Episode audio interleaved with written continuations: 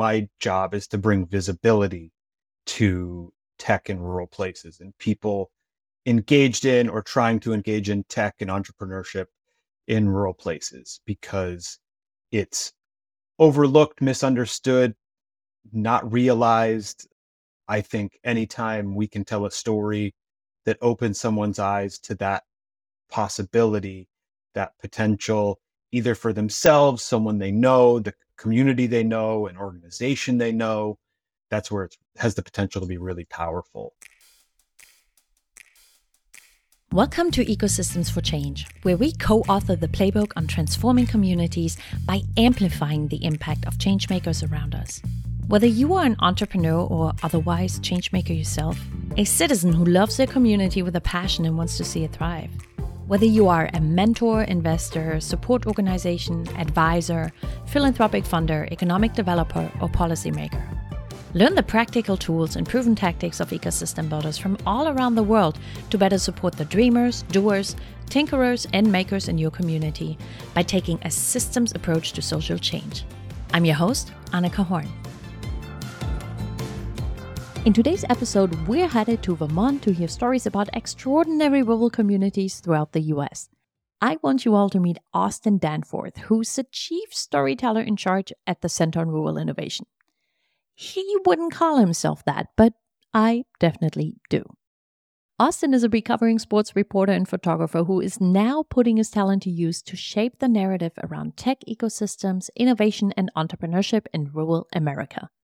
Besides an incredible video series called The Rural Edge, Austin and his team also produce community case studies, reports, and tools that I have found super useful in helping me develop the entrepreneurial ecosystem here in the Shenandoah Valley. So naturally, I had to have this storyteller on the show to spill the beans about how they do what they do and how they do it so well. Let's head upstate to Vermont and meet Austin. Austin Danforth, thank you so much for making the time and coming on my show. Pleasure to be here. Fantastic. Austin, if I were to come to your community for the first time, where would you take me to make sure that I got a an impression a la Austin? when I come and see you?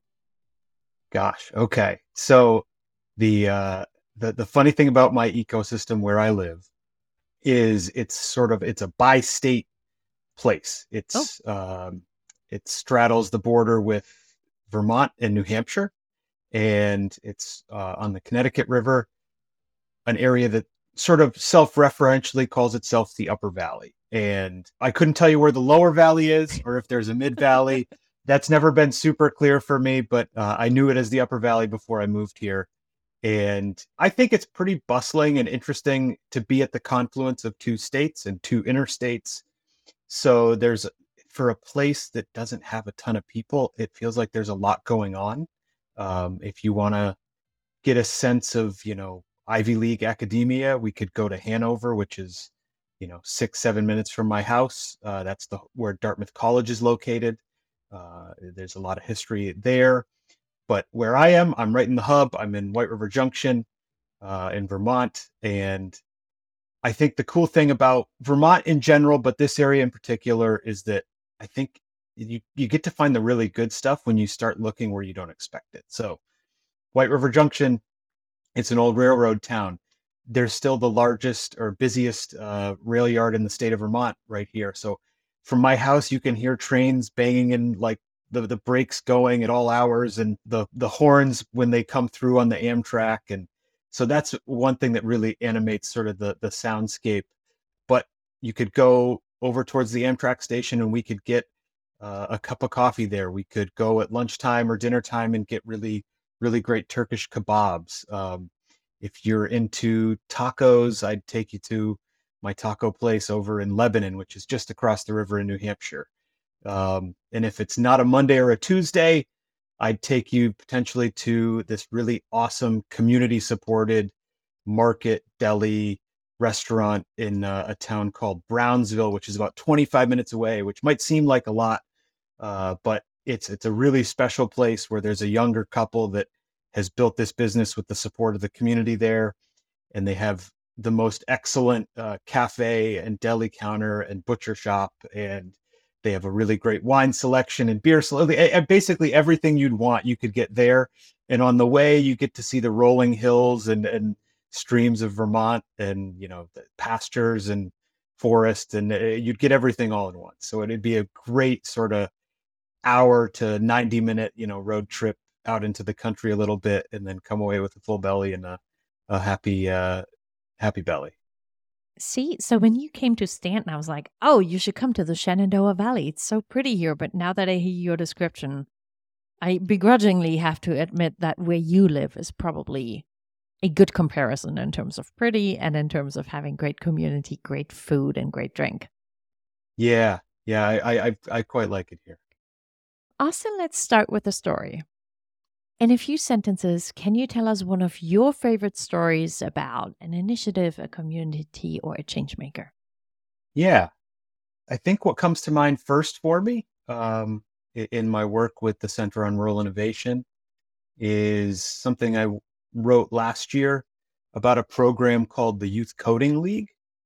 And this is a, a program that started in Cape Girardeau, Missouri, at a innovation hub there uh, called Codefi came up with this idea that basically for you know kids between grades say five and eight gives them a way to become exposed to coding and problem solving and tech skills in a competitive environment so it sort of takes like the youth sports model and then applies that to to coding and the story i wrote last year was was sort of centered on this team from Scott County Central School, which is a tiny school about, I think it was about a half hour south of Cape Girardeau.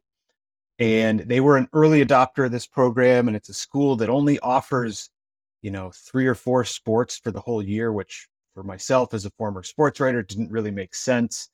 It's like, how, how do they not have three or four sports in every season? And that gets a whole dip, goes into a whole different thing about education and funding. And that, that we'll leave that for a different day but basically the one of the teachers there recognized that this would be a really unique opportunity for kids and the story i wrote centered on these three girls from this team at scott county uh, central school and it was an all girls team and they won a lot. Like they'd won several times in a few years with the same core group of girls and it was a really cool story about you know the the idea that tech is for boys and girls it's for everyone. It's not just you know the, the stereotypical male dominated culture. It doesn't have to be and it's a source of not just empowerment for these these girls that may not have had as many positive outlets um, in in the place where they live. Um, it you know was a, a means for them to win prizes. They won tablets laptops money uh, because of this program. And it gave them a sense of pride and and exposed them to new possibilities for their future. And it all came out of this one place in southeastern missouri that now the program is has gone to i think it's between 8 and 10 states more than 80 schools hundreds of kids. Uh, it's it's really something special that i think is growing and and a good thing for for kids in rural places. Uh, not not even rural places but it started in a rural place which i think is is the cool thing about it. It is so cool because I had the pleasure of visiting with CORI in Cape Girardeau and seeing for myself what that community is about. And to know that something so, I don't want to say transformative, but something so needed and so valuable comes out of Cape Girardeau is, is really fantastic. And thank you to you, Austin, for writing that down and sharing that story with us and sharing it, uh, sharing it on your channels with CORI when it comes to these types of stories, the stories you develop for the Center on Rural Innovation, what is the focus? What do you, what kinds of stories do you tell? What kind of narrative do you develop? How does that all fit in? Can you tell us a little bit more? Sure. Our approach at, at CORI, um, you know, goes in a couple different media. And the focus for me specifically has been on written and visual storytelling. So I, a lot of my work has involved going to a community, meeting folks, you know, photographing them in their element, getting a sense of the place and how these folks fit into a place and, and interviewing them, getting to know them there, but also employing technology, you know, Zoom conversations to be able to do stuff, you know, from afar remotely efficiently as well. Um, but we also have engaged over the years in uh, a pretty substantial visual storytelling effort, you know, video storytelling on YouTube, where we work with a external partner who helps us film these these case studies in, in different communities around the country. And the focus for us, it goes right to our mission, and it's it's we're focused on you know tech-based economic development, innovation in rural places, based on on and in technology, and and how folks in different very different rural communities are doing some similar things, but also unique things to bolster you know tech opportunities, tech jobs, tech startups uh, in their own backyard. I gotta say, when I I've followed CORI for a very long time, I think the work you all are doing is absolutely amazing. And I will admit, I sometimes to this day watch the videos, the Rural Edge video series, because it reminds me of why we do this work. It reminds me of what all is out there. I think as ecosystem builders, it's really hard to get bogged down on the hard days. But then watching a a very well produced video that really gets to the heart of the matter and introduces you to the people who are doing this work in just other places around the US, day in and day out. It helps. It really helps. And I hope that the communities and everybody who's listening here feel the same way when they first watch them. I want to get a little bit more detailed here, Austin. How do you tell a story? What does that process look like? You said you used to be in sports reporting. Are you a trained, educated like did you go to school for journalism or what is your background?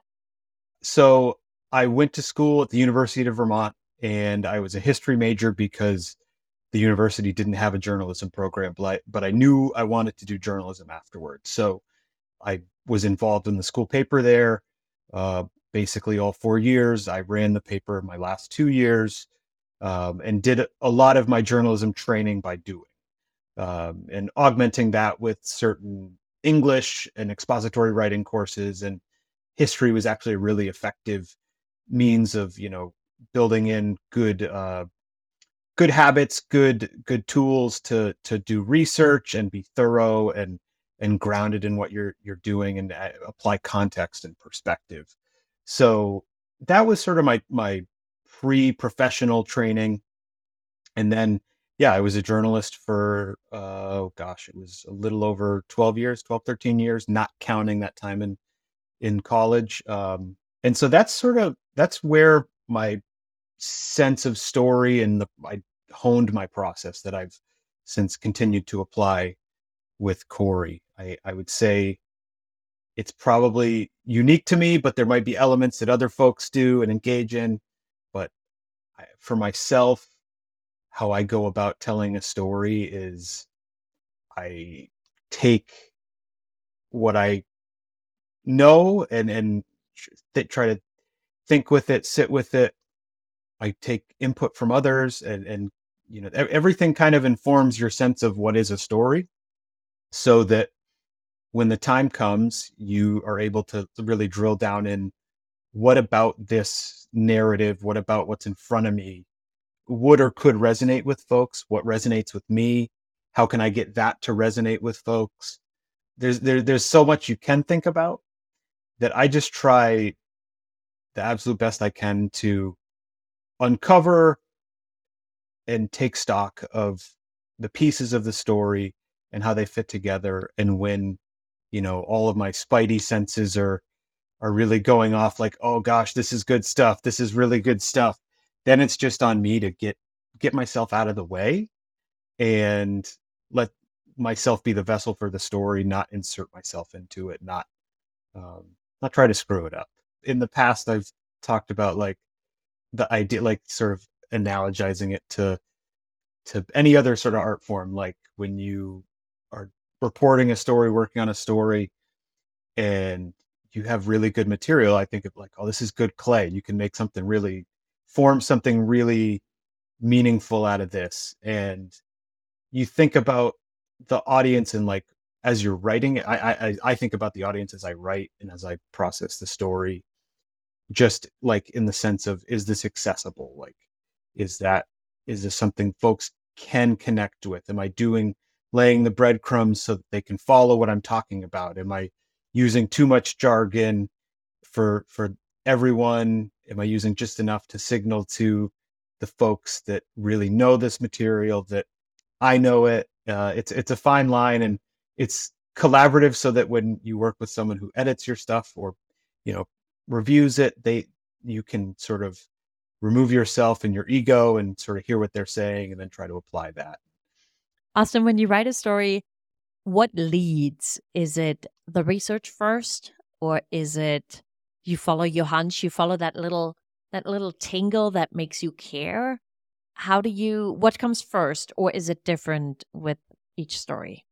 I think it's different with each one. I mean, sometimes that tingling thing, that kernel that you're starting with comes from you. Sometimes it comes from someone else who shares it with you.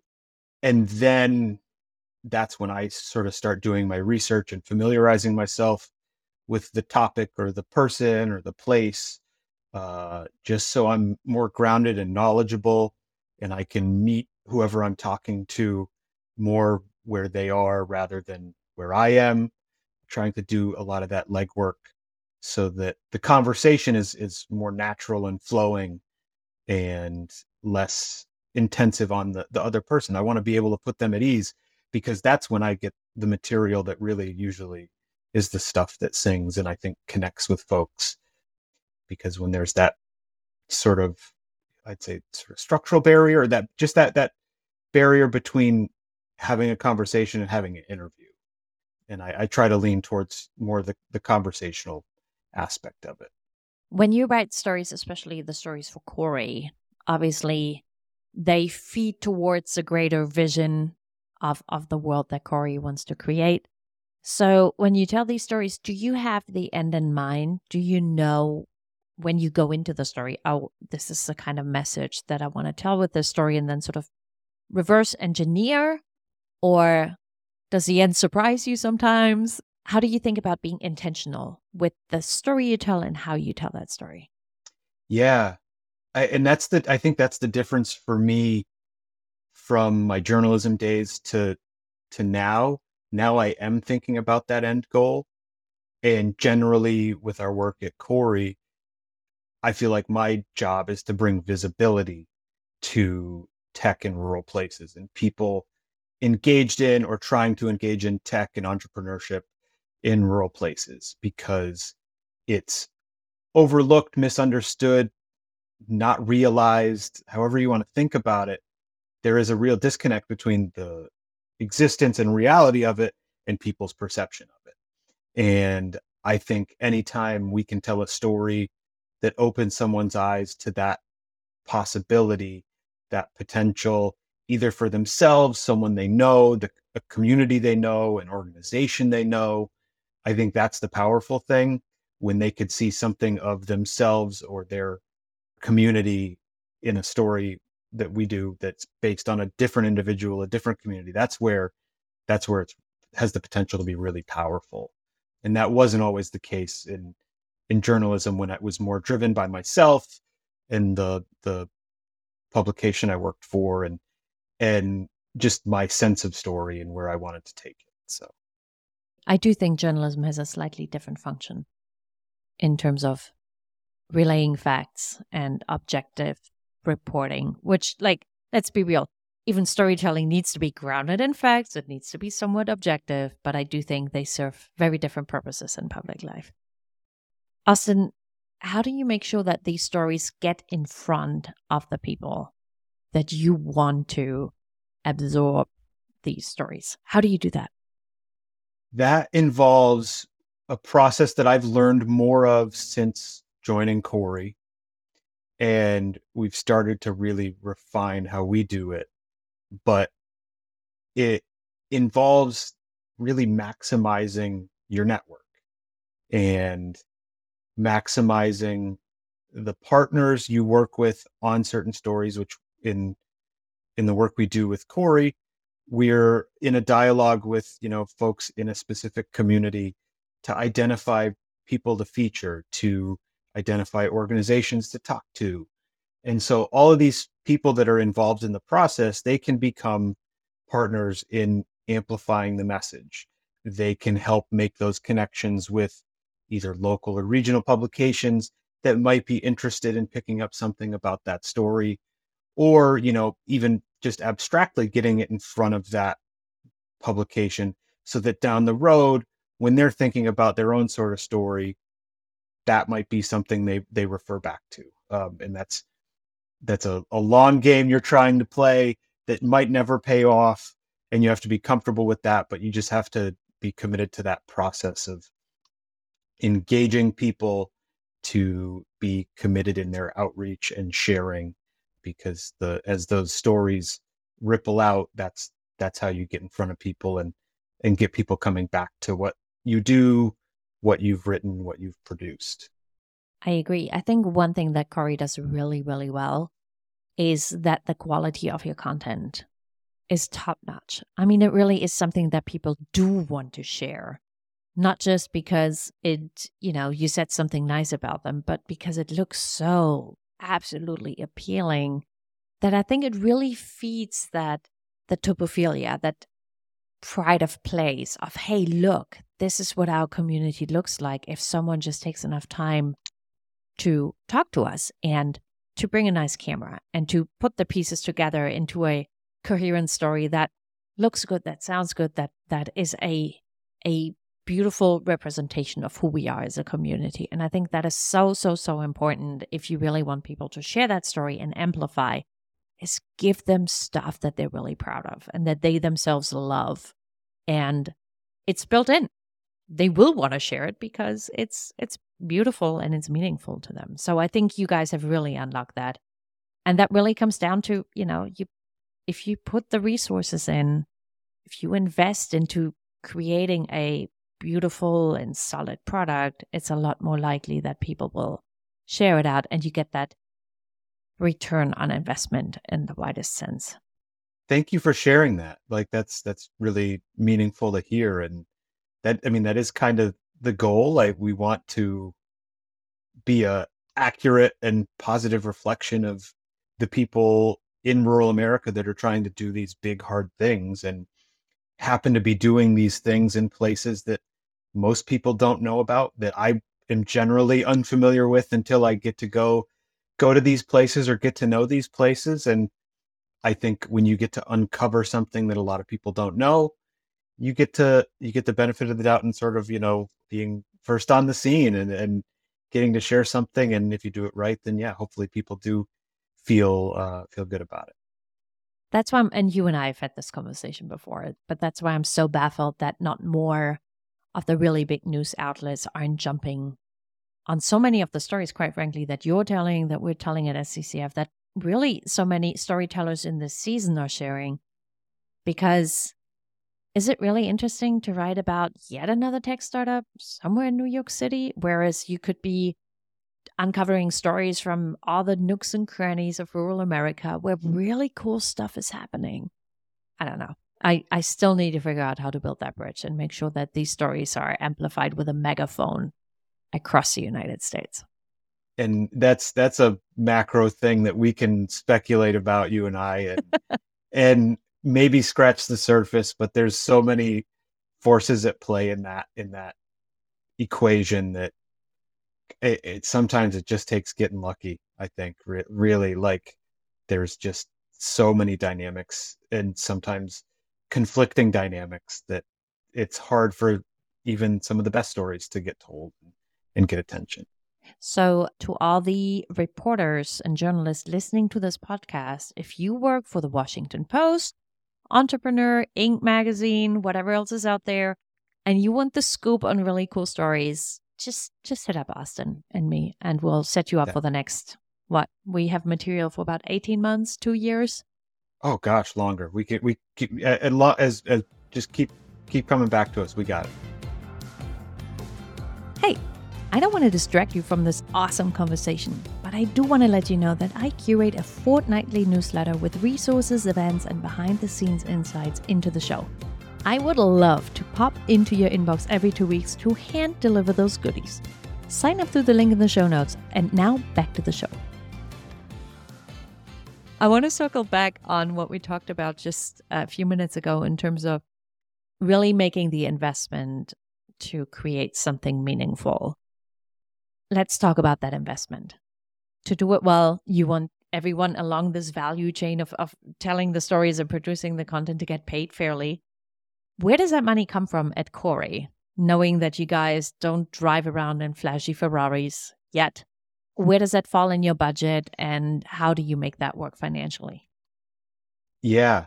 So the the funding for us as a nonprofit, uh, CORI is a nonprofit.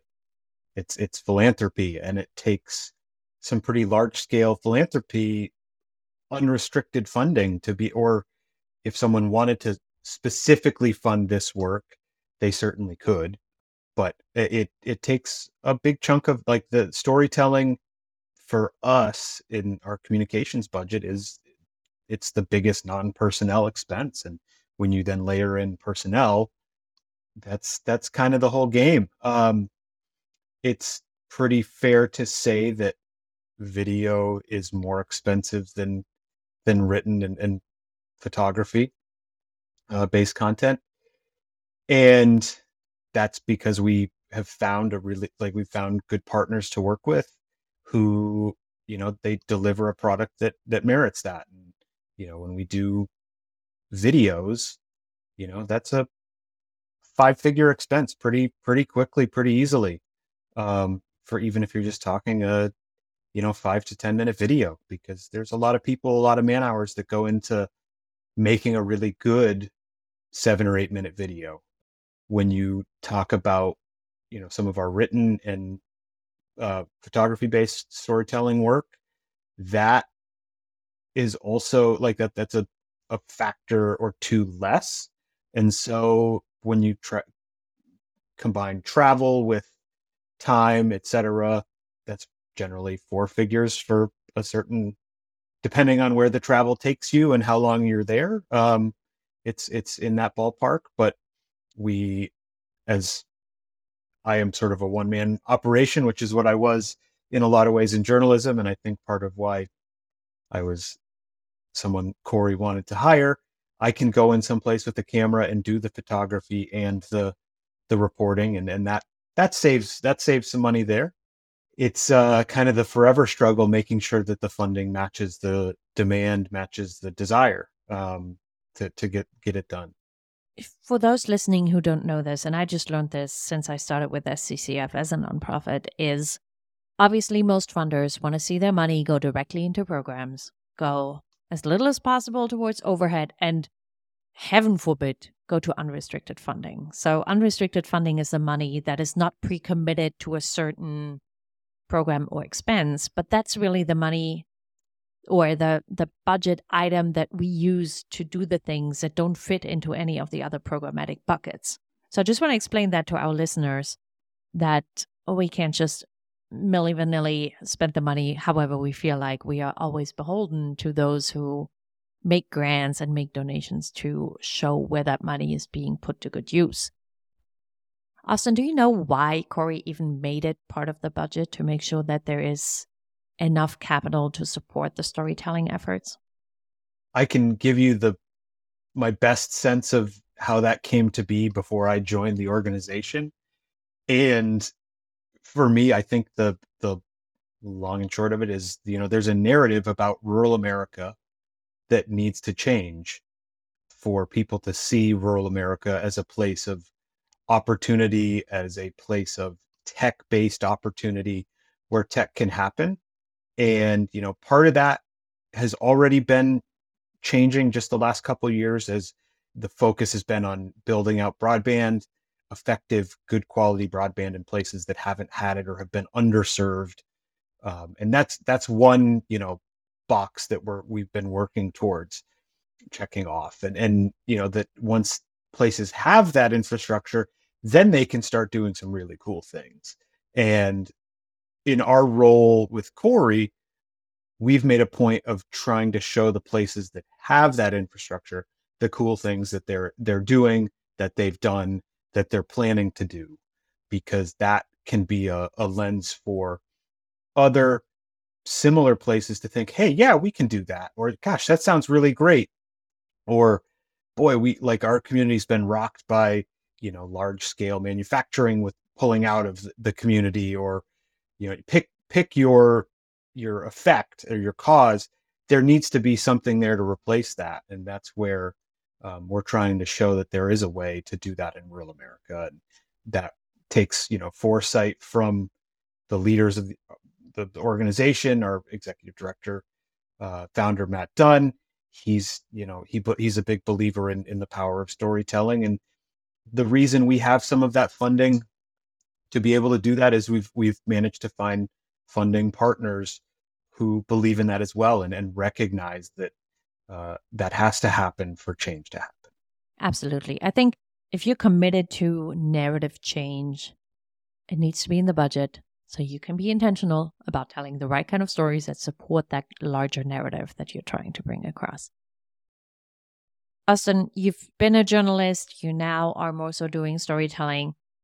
Are there any trends that you've observed over the last years? Is there anything you're excited about? Is there anything you're worried about as you look towards the future of these storytelling efforts? I, I could say very off the top, like the the development of AI is uh, potential fear there's so much yet to be determined there that you you're it's more of a fear of the unknown of the potential. Um, but i can just leave that park that there and and try not to dwell on that too much. Uh, i'd say trend wise i, I was kind of hinting at it earlier where i feel like in journalism and beyond there is this sort of dichotomy where folks are either focusing on engagement or audience. And the idea that, you know, if you're trying to reach the broadest number of people, the greatest audience, you might not be able to engage them as deeply. The flip side being if you are thinking about engaging a specific community, you are probably limiting your audience and turning people away. And and I think that or if you're not turning them away, you're making that that storytelling that that work less accessible. I feel like the trend and and I don't know that there's a perfect answer for it, but you're trying to to walk that tightrope between finding stories that appeal to the most number of people, the greatest number of people possible, but telling them in a way that can engage everyone uh, or as many of those people as possible and sometimes you do it better than others. But um, I, I, I, even recognize it in the, the media I consume, where con- conceivably I should be very interested in this long form story about A, B, or C, and then I get into it and I'm like, you know what, you don't have me because you're, you're trying to go too deep on something that might not merit it or just doesn't have my full attention right now, and that's okay. But um, I, I'd say it's that for me, that trend that I'm watching is like sort of how are outlets and storytellers walking that line between audience and engagement. And when they find that sort of magic place in between the two, those are, I think, the the places I end up spending my own time. And so I try to learn from what I'm, you know, consuming there. You you're blowing my mind a little bit. I'm going I'm going in so many directions with my follow up question because you just put a name to something that I, I think I have felt for a while, but I didn't have the words to describe of what was going on. That's really, I'm going to have to think on that a little bit more. Thank you. Uh, one thing that really jumped out at me was when you talk about audience reach and engagement, what kind of metrics do you put around your stories? Or do you say, look, we're just going to put out the best possible thing and, and just hope people see it? How do you think about measuring that return on that investment? Yeah, I think we, it. So that's been a different thing for me when in my transition from journalism to working for a nonprofit. Is that that audience is smaller, so your sense of perspective and and context has to change. And so, as you're building out that that practice, that content creation practice, it's doing the best work you can, being strategic uh, about what you're doing and as you put forth that effort and thought, comparing to what you've done before, and hopefully all those metrics are growing because you're you're doing those things in the way that you you think makes sense. Specific metrics, I think the best thing you can see is people spending a lot of time on a piece of content or on your site. I mean, you might if you if you're not getting massive views, you want people to be really engaged.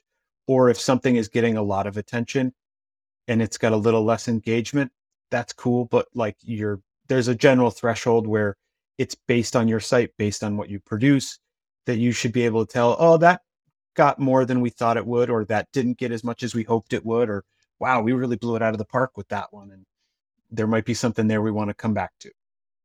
Can you measure narrative change? Gosh, that's now, because now I don't know, but I thought maybe you do. now you're you're hitting me with uh with something, and that's like when we go through our organizational like goal setting. It's like how do we measure that? And I think at one point we tried to achieve X number of you know national media placements or regional media placements or pickups or those are really hard because so much is out of your control. All those macro forces we talked about earlier are really, you know, you you can hope you're in the right place at the right time and you can try to open those doors and sometimes they just don't want to open. So I really I think it's probably I, I have yet to find a way that isn't more anecdotal than quantitative.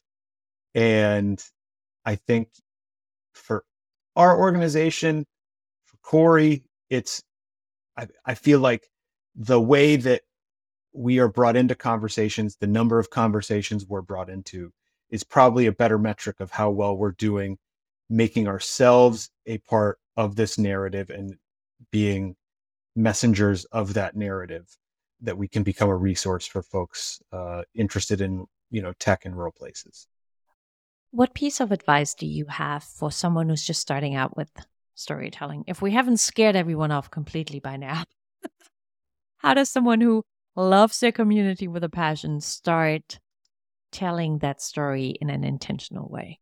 Geez, that's, I'd say, I think it's, it's trying to zoom out so that like when you're like when you're in the work it's really probably challenging to figure out what is the thing that's going to resonate with someone else outside of this work.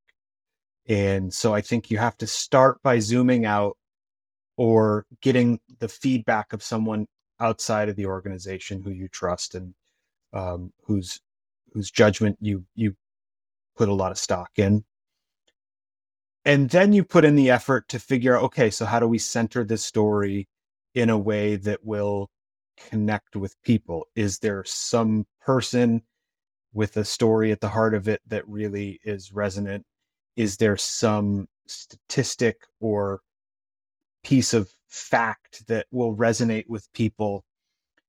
And then you build from there. Um, and you have to start with those, whatever it is that you choose to be that sort of anchoring thing. Start with that up top and then work your way out from that most important thing to the least I mean that that then we get into like the inverted pyramid thing, which uh, you can either put stock in or not. But um, I think you have to get to a place where you can identify that the that kernel that you want to build from, and then do the work. And then practice, practice, practice, practice, practice, practice, practice, practice. Yep, because about ten or twelve, you know, examples down the road, you're going to be like, "Wow, I did really well with something that probably wasn't as meaningful as, say, example one, two, or three. And maybe you get the luxury of going back to revisit one of those earlier, you know, efforts. Um, and you'll probably be disappointed at the job you did with one of those earlier efforts, but you have to take it all as a learning experience and, and keep approaching the work.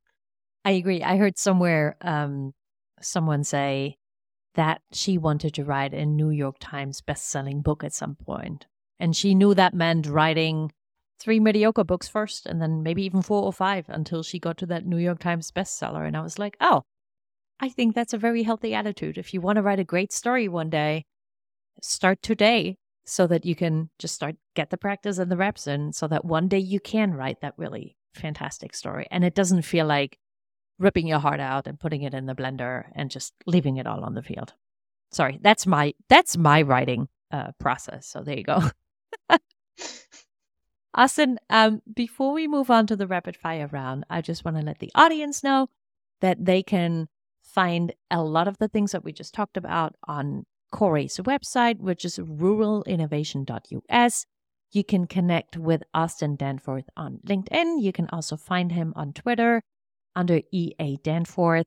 And I will put all the links to these resources into the show notes so that as you're listening, you can just follow along and go down all these beautiful rabbit holes. All right, Austin, I am going to start a sentence or ask you a question, and I would love for you to answer with the first thing that comes to mind. Ready? Yep. Storytelling is human. A storyteller everyone should know about is I think you have to find someone who tells stories that resonate with you and then build out from them. I, I, I could, I mean, I could, I, I still uh, consume a lot of, uh, you know, sports based content because I find a lot of the humanity there and like you can, you can identify like there's really incredible writing. I mean, I could throw out a couple folks that from that line of work that really go beyond sports a lot, a lot of ways. And one would be a guy by the name of Wright Thompson and then another one, former uh, Sports Illustrated writer named Tim Layden. Um, they're two of my favorites, whose voices I just I I adore. I adore the way they tell stories, and they don't do you know ecosystem based work like like we're talking about here, but I just I love their voices and the way that they approach talking about people and you know the world around them. Lastly, what is one resource that influenced you that you would recommend to other storytellers? I think if you're working on, you know, anything like the work we've talked about that I, am engaged with at CORI or you're engaged with at SCCF, I would go to the Rural Innovation YouTube page and watch the Rural Edge videos. 100%. When I was making my lane change career wise into a, this you know this work that I do now. The first three installments really visualized and grounded all of these things that we're talking about, or when people are talking about economic development or tech-based economic development, they seem like such you know inside terms that are hard to you know really understand and grasp. And I think we've done a really laudable job with these videos. There's now ten of them explaining you know the who, what, why, how, where, all those things, and putting faces to it and hearing people's stories. And I think that's a really useful tool for understanding that work. Absolutely. Austin, thank you so much for making the time to talk to me on a Friday, sharing your perspective on storytelling and narrative change. I, I'm so excited you were able to join us. Thank you for sharing.